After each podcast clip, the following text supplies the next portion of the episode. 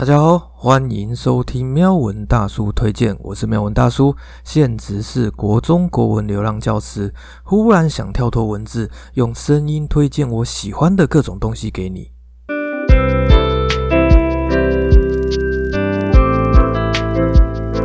原本在做这集时，有认真回去看了些心理学的资料，甚至是把以前的教育心理学翻出来看，然后才发现我曾经有一段时间真的是非常讨厌心理学呢。不过请放心，这边说的讨厌是讨厌心理学教科书的意思。对于这集的内容，我可是用满满的爱在制作啊。毕竟我的任务并不是用专业的角度去跟你解释清楚那些仿佛外星咒语般的心理学名词，而是想跟你介绍一些我看过的，觉得对你有帮助的，想推荐给别人的，跟心理学有关的东西。于是在这集，我会跟你聊聊两个人、塔罗牌，还有其他卡牌。如果你想知道那两个人是谁，心理学和卡牌的关系是什么，就请继续听下去咯。不过在进入正题之前，我想先跟你说说我对心理学的了解，以及我是在什么前提下制作这集的。心理学对我来说是一门研究人、大脑、行为的科学。前面有说，为了当老师，我有读了厚厚一本的教育心理学，可是真的很无聊啊。我总是问自己，我为什么要读这种鬼东西？知道大脑怎么记忆，也没有让我的成绩比较高分啊。又或者是我知道人类为什么会有这样的行为又怎么样？天气冷的时候，我就是不想起床啊。所以当我考完试以后，就非常庆幸自己不是心理系相关的学生，终于可以跟那些不知为何存在的学派、理论、专有名词说再也不见了。但在后来的时间里，当我遇到问题时，尤其是那种跟情绪、内在动机有关的问题，我还是会去找跟心理学有关的书籍来看。也是这时才知道，心理学在各行各业里都有很多的应用。像是在网络书店博客来搜寻心理学相关书籍时，就会跑出犯罪心理学、金钱心理学、社会心理学、认知心理学等热门的搜寻字串。可见，如果撇开考试不谈，在我们生活当中仍然有很多需要用到心理学的地方。以我个人来说，后来比较常遇到使用到的心理学概念是正向心理学和萨提尔的冰山理论。说到这边，你是不是以为我要开始掉书袋了呢？不不不，我并不打算这样做，而是终于可以进入正题，跟你讲讲我前面提到的那两个人。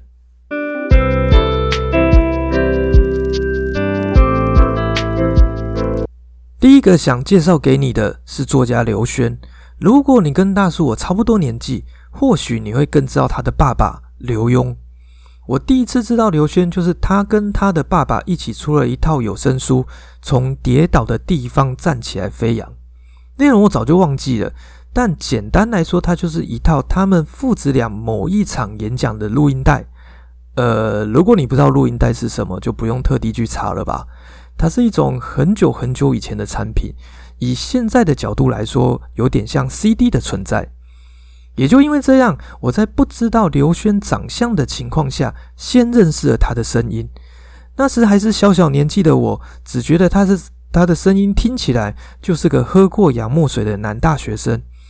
一直到了我自己上大学之后，回头看刘轩的介绍，才知道他优秀的像跟我活在不同的世界一样。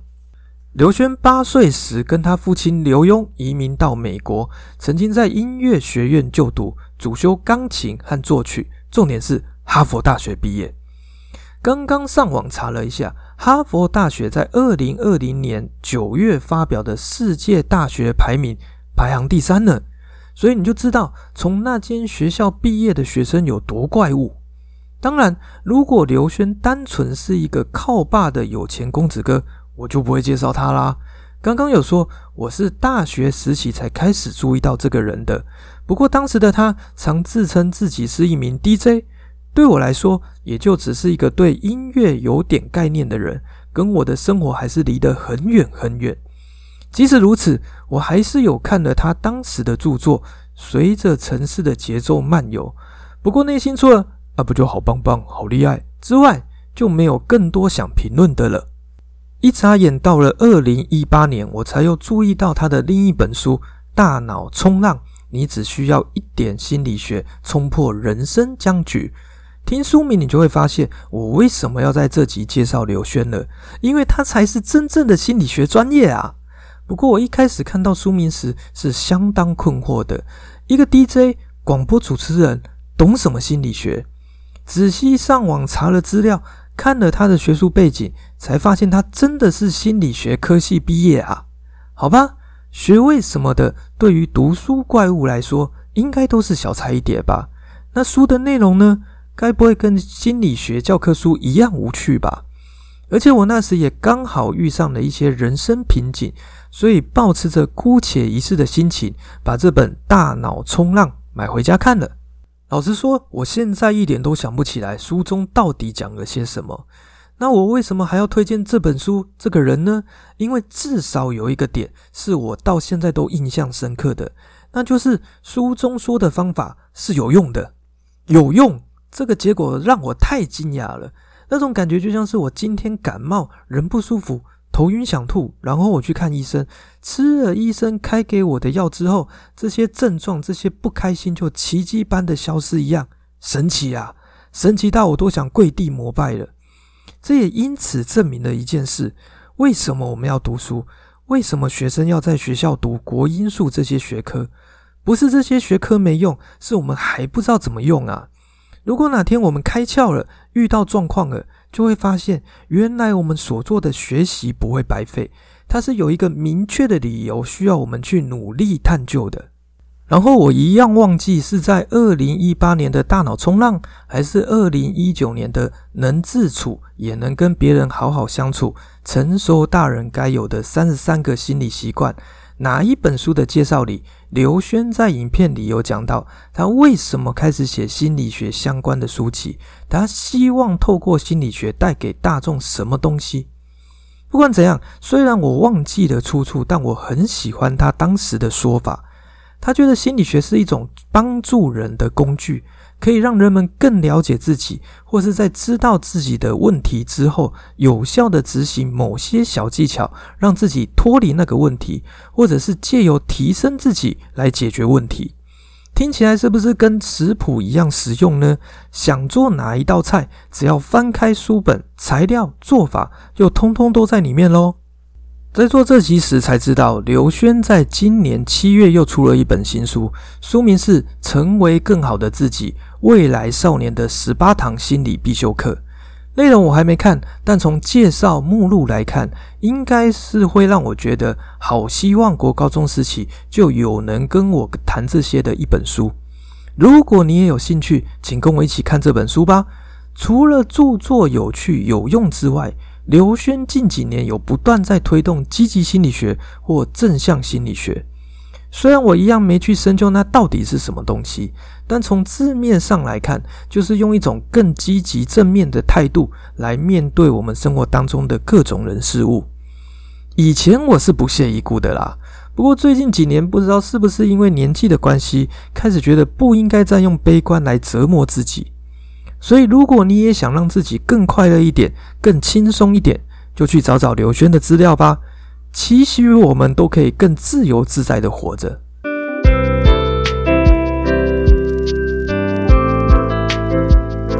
如果说刘轩是天之骄子、哈佛高材生，那李重建就是土生土长、努力求生存的平凡人吧。我一直没有去搞懂，是李重建渐渐有名了，学思达才找上他，还是因为学思达找上他，李重建才渐渐有名了。这边先稍微解释一下，什么是学思达？它是近几年开始盛行的一种教学方式、教学组织。或许听众比较知道翻转教育，学思达其实也是翻转教育的一种，透过不一样的教学方式，希望学生更注重、更知道学习、思考、表达，这也是我近几年想教会学生的事情，不过执行上确实非常有难度就是了。说回李重建，我为什么会知道这个人呢？就是因为他的书《萨提尔的对话练习》不断出现在学思达 Facebook 的粉丝专页啊。原本我以为又是什么学者专家出的艰涩书籍，所以并不是很在意。可是在查完李重建的生平经历之后，觉得不得了。他对我而言根本就是隔壁邻居家的大哥哥这种存在。他就读的学校都在我现在住家的附近啊，甚至是甚至是他后来服务过的千树成林作文补习班也在惠文高中对面而已。这样的一个人，我竟然是到二零一七年看了萨提尔的对话练习这本书才知道的。所以说一个人从 nobody 变成 somebody 真的是用时间换来的啊。不过我刚开始其实没有很喜欢萨提尔的对话练习这本书，因为内容常常会出现你这样做不对，你这样做不好，但没跟你说怎样做才对，怎样做是好的感觉。而且还有另一个让我讨厌的情况是，在书里面会出现这个观念，我在另一本书讲过了，这个故事可以详见我另一本书类似的解释。这也就是为什么我讨厌同一个作者的系列书的理由。可能作者本身没有那个意思，但就是会让我有种啊，作者又出来赚钱了的感觉。好险，萨提尔的对话练习附上了两片 C D， 内容分别是李重建对好奇和感受两个概念的讲解，以及李重建分别跟一个孩子、一个母亲的对话。扣除出版社糟糕的出版策略，李重建这个人和他努力推广的萨提尔的冰山理论还是挺有趣的。就像前面所说，李重建这个人并不是什么天才、厉害、有钱的人，他跟大部分的人一样，读普通的学校，做普通的工作，有个普通的家庭，有过叛逆暴躁的青春岁月。也因为这样，他更能同理弱势家庭的孩子，能感同身受那些学科表现不佳的学生，然后用萨提尔的冰山理论来引导帮助这些小朋友可以有更好的发展。到这边你可能会想要问，我又不是从事教育相关的工作，萨提尔的冰山理论对我有什么帮助吗？是的，如果你并不是教育相关的工作者，你确实就不用把李重建的系列书全都看完，只需要挑跟萨提尔有关的书来看就可以。而他目前也只出了三本跟萨提尔有关的书，分别是萨提尔的对话练习，以好奇的姿态理解你的内在冰山，探索自己，连接他人；教室里的对话练习，当学思达遇见萨提尔；最新的一本是萨提尔的守护之心。虽然很大一部分还是跟教育、教学生有关，但就像第一本萨提尔的对话练习的副标题中提到的，探索自己，连结他人，透过冰山理论，你会更清楚自己的内在需求和动机是什么。小时候受到的伤害到底会不会影响到长大后的行为呢？我们努力工作到底是为了自己，还是别人的眼光呢？所谓的缺陷会不会是另一种天赋呢？说到这，你不觉得我们又回到心理学的领域了吗？没错，萨提尔的冰山理论其实就是一种心理治疗、家族治疗的方式。不过大叔，我并不是要跟你解释它是怎样的治疗方式，也不会认为每位听众都有需要去了解冰山理论是什么。我只是想跟刘轩一样，多介绍一样工具和一个人给你，希望哪天当你需要时、要用时，可以知道在哪里可以找到帮助。或者在你觉得无力、不知道方向时，能像路标一样给你一点提示，让你可以继续前进。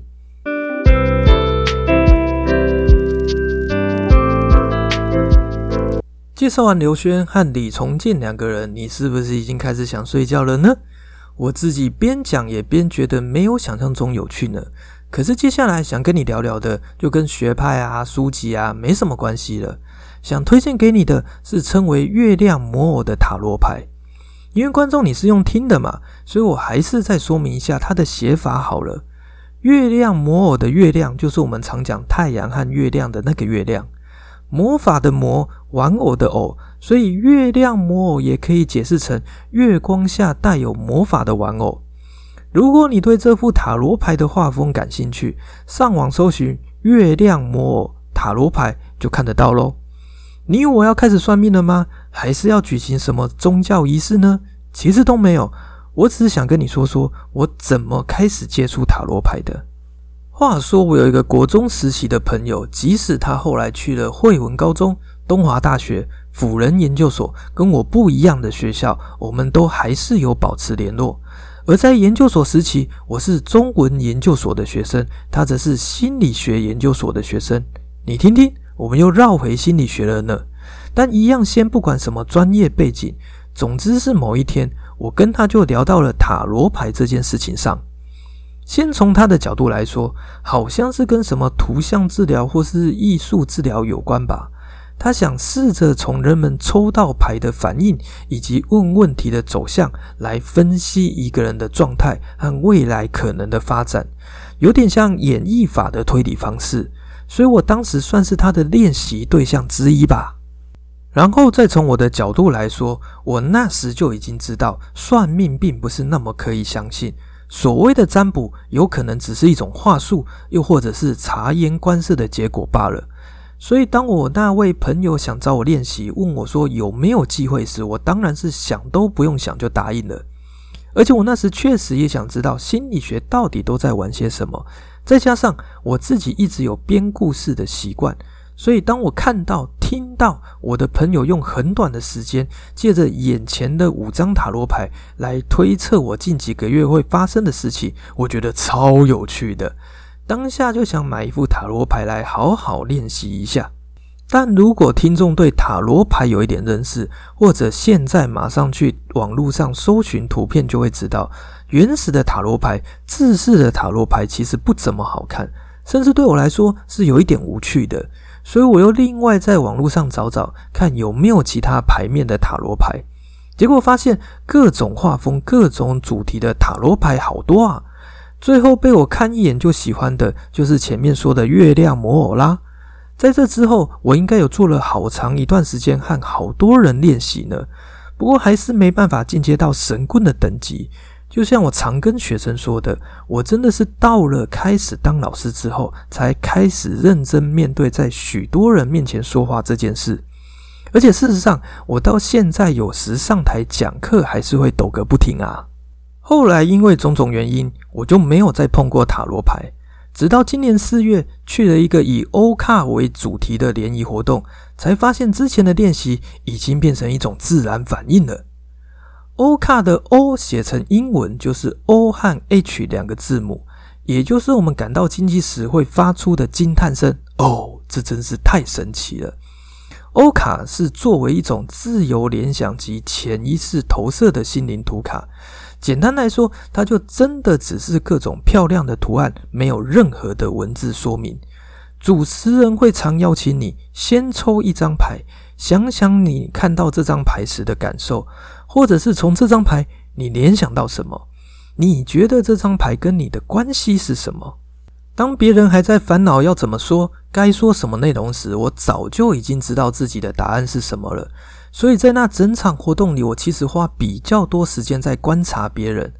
他是怎么连接自己和卡牌的，他的反应是什么，他是怎么回答问题的。所以啦，如果你也想找点刺激，探究自己的内心，或是引起话题的话，我觉得塔罗牌和欧卡都是挺好的工具。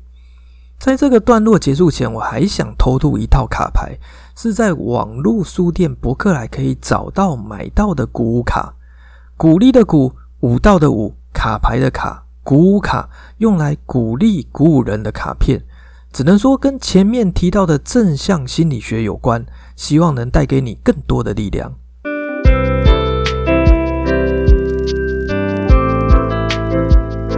最后决定还是来推荐一下另一个由两位諮商心理师组成的 Podcast 节目，名字叫做草木谈心。我原本犹豫的点在于，他们已经算是小有规模的节目，目前出到三十四集了呢。这样的节目好像不需要我再多做介绍了吧。不过既然这集的主题是心理学，不提到这个节目好像又怪怪的，所以就仍然把它放进来了。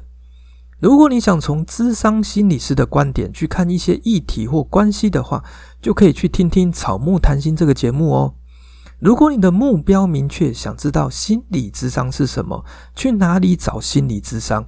可以直接点选他们的第七集和第八集。如果你也想创业，想知道别的智商心理师的故事，请点选第三十集和第三十三集。上面的四集其实也就是大叔我有完全听完的四集了，就说我有收听障碍嘛。这礼拜的听众回馈比较少，我都有点不知道该怎么做解了呢。哦对，当我听完草木谈心的第三十集和第三十三集时，有认真思考了一下移地录音和来宾访谈这两件事，可是这都会牵扯到升级设备的成本问题，所以还是决定以一个人写稿录音为主。虽然也会担心让听众有照稿念的感觉，但我只能不断练习改进哦。刚好今天才看到 YouTuber 啾啾鞋分享他去为动画电影配音的经验，原来声音的变化可以差那么多啊！直到现在我还没想到下礼拜的主题，因此感谢你的聆听，我是苗文大叔。忽然想跳脱文字，用声音推荐我喜欢的各种东西给你。如果有缘，我们下一集再见。